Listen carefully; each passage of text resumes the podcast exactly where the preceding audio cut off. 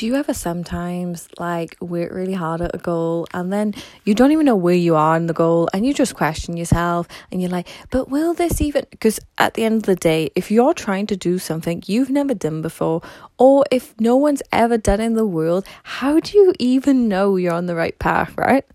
Like, and I'm the worst little shit for it as well.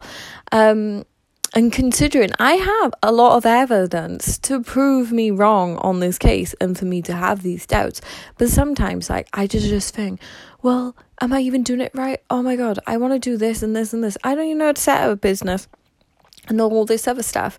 And it's kind of like I gotta take a step back sometimes and just remind myself, Katie, trust the fucking universe. Just trust it. Put in the fucking work move around, go to the conferences, the right people will come along. Trust the fucking universe. Fucking calm your shit down.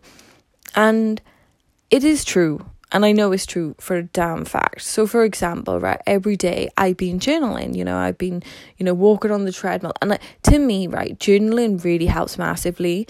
Um, but one thing that really helped me the most, and I would say that really fully um, helped change my mindset, even though I didn't think it even touched my mindset for a long period of um, time. And it took maybe three to four months before the fucking penny dropped on this mind.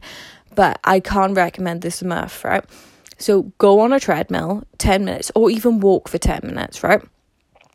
But I always find if I'm just on a treadmill, I'm just staying at one spot uh, or if you're walking, walk somewhere beautiful, you know, I, you can do this fucking 10 minutes, right? And you put free songs on, okay? Free songs that repeat. So these songs I listen to every day when I'm not being a dick face. Um, David Goggins, What If Mentality, Champion by Carrie Underwood, and then Intro by Nuff Said. Um, and the intro by Nuff Said is like, you know, all the brilliant speeches all together, like Rocky, Arnie, Eric Thomas, like all of them in one. And I just go there and I picture it and I visualize it, and then one day the penny drops. Like, I'm not being funny, guys. This year, after a year and a half, I was nearly on SAS Who Dares Fucking Wins, man. Like, fucking you know, two years ago, I was still working out in my house because, like, I wasn't comfortable in myself whatsoever or not being able to post fucking selfies. Like, this shit fucking works. So you just need to fucking do it.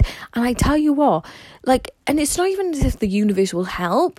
Like, the universe will reward you. But as soon as you believe in yourself, like, Les Brown says, as soon as you believe in yourself, even if you don't get anything, you've built yourself up into such a person that thinks, I can do anything. You'll just move on to the next thing. You'll be like, well, I'll go try this now, you know?